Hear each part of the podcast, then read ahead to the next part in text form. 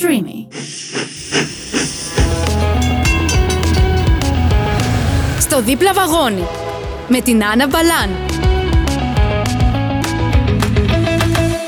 Γεια σας, γεια σας, τι μου κάνετε, πώς μου είστε, καλώς ήρθατε σε άλλο ένα επεισόδιο στο δίπλα βαγόνι με την Άννα Μπαλάν. Σήμερα είμαι μόνη μου και θέλω να συζητήσουμε ένα θέμα το οποίο με απασχολεί γενικότερα και το τελευταίο διάστημα με απασχολεί όλο και περισσότερο μιας και βλέπω να γίνεται όλο και περισσότερο αυτό το πράγμα. Αυτό το πράγμα λοιπόν είναι για το αν τελικά ο κόσμος που κυκλοφορεί στο δρόμο βλέπει.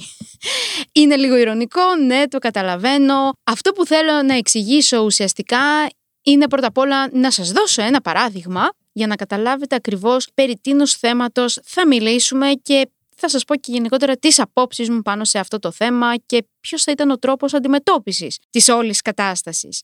Λοιπόν, ε, μετά τον COVID τα πράγματα γίνανε ακόμα χειρότερα κατά τη δικιά μου άποψη.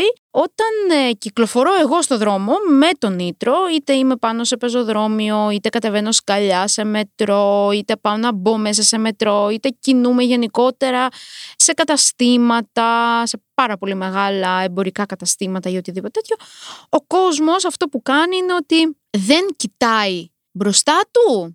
Μάλλον, ε, γενικότερα κοιτάει είτε το κινητό του, είτε είναι χαμένος στις σκέψεις του, είτε κοιτάει κάτω, είτε γενικότερα δεν, δεν παρατηρεί τι υπάρχει γύρω του από κινήσεις ανθρώπων.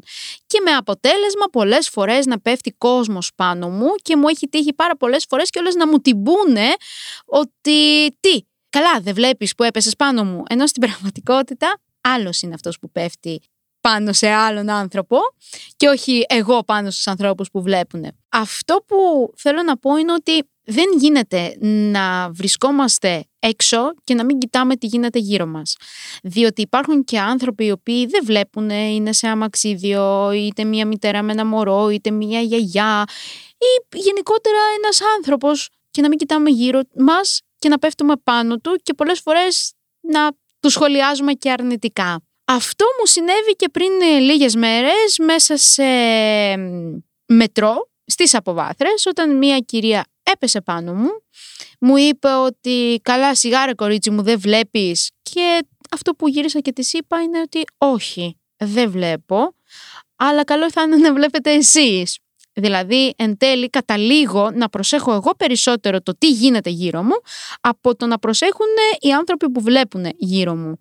Επίσης, ένα άλλο μεγάλο πρόβλημα είναι όταν ένας άνθρωπος ο οποίος βλέπει περπατάει και επειδή μπορεί να χαζεύει το κινητό του, να κάνει οχταράκια στο δρόμο. Οπότε το σκυλί μου βλέποντας αυτό το πράγμα να μην ξέρει από πού να περάσει, οπότε να ακινητοποιείται και να μένει σταθερός, οπότε ο άνθρωπος που κάνει τα οχταράκια και έρχεται προς το μέρος μας να πέφτει πάνω στο σκύλο. Και μόλις συνειδητοποιήσει ότι είναι και σκύλος, Εκεί γίνεται το πανηγυράκι, γιατί απλούστατα τρομάζει, θεωρεί ότι θα τον δαγκώσει, ότι θα του επιτέθει, ε, ότι εμείς επίτηδες πέσαμε πάνω σε αυτόν τον άνθρωπο και γενικότερα υπάρχει έτσι μια διαφωνία. Προσπαθώ γενικότερα να τα αντιμετωπίζω με πολύ ήρεμο τρόπο, αλλά πολλές φορές δεν μπορώ να κρατήσω την ψυχραιμία μου, ειδικότερα όταν γίνεται πάρα πολύ συχνά αυτό το πράγμα.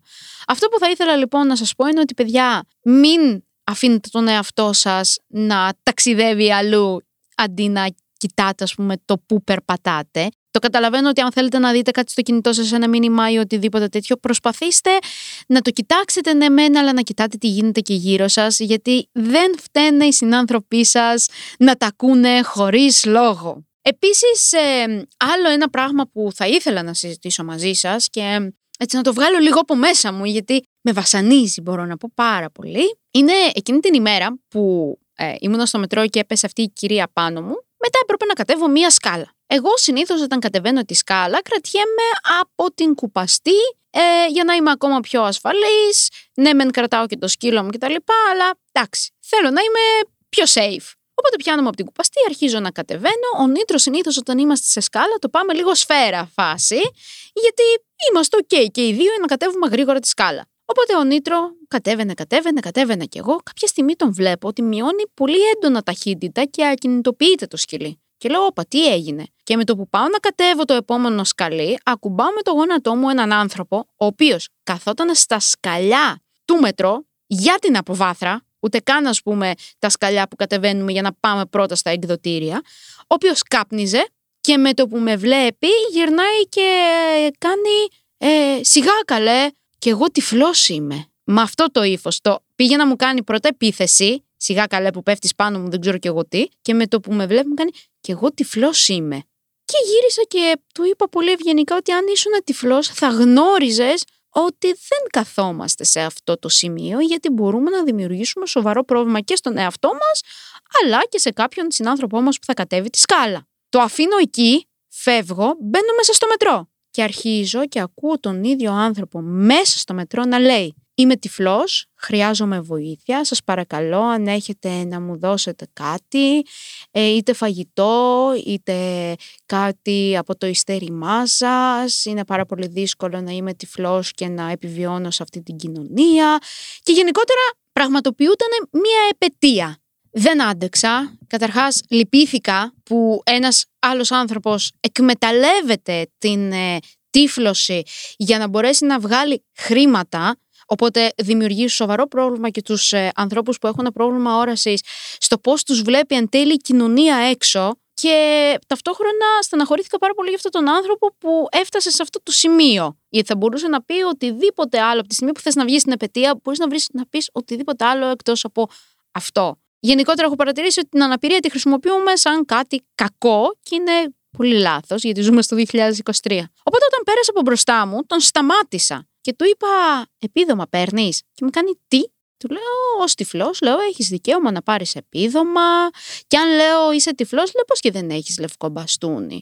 Ε, ok, okay, εντάξει, το σκύλο οδηγό, το καταλαβαίνω, δεν έχεις. Αλλά το λευκό σου το μπαστούνι που είναι; Και μου κάνει, Ε, δεν υπήρχαν απαντήσεις. Και ο άνθρωπος κινούταν μέσα στο μετρό κανονικά. Προσπερνούσε τους ανθρώπους, έκανε τα zigzag που χρειάζεται να κάνεις για να προσπεράσεις τους ανθρώπους κτλ. Δηλαδή περπατούσε και πάρα πολύ γρήγορα. Τώρα αν είχε μειωμένη όραση ή όχι, αυτό δεν μπορώ να το ξέρω, αλλά ξέρω πάρα πολύ καλά ότι ένας άνθρωπος είτε με μειωμένη όραση είτε με ολική τύφλωση είτε εργάζεται είτε παίρνει επίδομα. Δεν βγαίνει πάντως στην επαιτία. Και αυτό που γύρισε που και του είπα ότι δεν ζούμε στο 1960 που ότι ο τυφλός δεν ε, είναι επέτης και φοράει μαύρα γυαλιά. Με προσπέρασε και έφυγε. Αυτό λοιπόν που θα ήθελα να πω είναι ότι επειδή ζούμε στο 2023, θέλω να σας πω ότι δεν υπάρχει περίπτωση ένας τυφλός να βγει στην επαιτία και να το κάνει αυτό το πράγμα. Και είναι πολύ μεγάλο μας λάθος να συνδυάζουμε τον τυφλό με μαύρα γυαλιά και επαιτία και ότι ο τυφλός δεν μπορεί να κάνει τίποτα στη ζωή του. Θέλω να σας πληροφορήσω ότι ένας άνθρωπος με τύφλωση μπορεί να κάνει τα ίδια πράγματα που κάνει ο άνθρωπος ο οποίος βλέπει, μπορεί με διαφορετικό τρόπο μεν, αλλά να τα κάνει σίγουρα. Δεν υπάρχει ε, αυτό το πράγμα. Και θα εργαστεί και θα βγει για ποτό και θα μείνει μόνος του και θα πάρει το επίδομά του και γενικότερα θα είναι ένας ευτυχισμένος άνθρωπος. Αυτά είχα να σας πω εγώ. Θα ήθελα πάρα πολύ να ακούσω και τη δικιά σας γνώμη και άποψη, οπότε μπορείτε να στείλετε τα μηνύματά σας στο Instagram του Pride αλλά και του Streamy και εννοείται ότι θα δεχτώ με μεγάλη μου χαρά να διαβάσω και τα δικά σας μηνύματα στο δικό μου το προσωπικό προφίλ του Instagram και γενικότερα να ανταλλάξουμε έτσι απόψεις, να μου πείτε λίγο και εσείς πώς το βλέπετε το πράγμα. Μήπως εγώ είμαι λίγο παράλογη, μήπως όντως τα βλέπω σωστά; Για στείλτε μηνύματα να δούμε τι γίνεται κτλ. Να προσέχετε τους εαυτούς σας, να περνάτε όμορφα και εμείς θα τα πούμε σε ένα νέο επεισόδιο στο Δίπλα Βαγόνι με την Άννα Μπαλάν.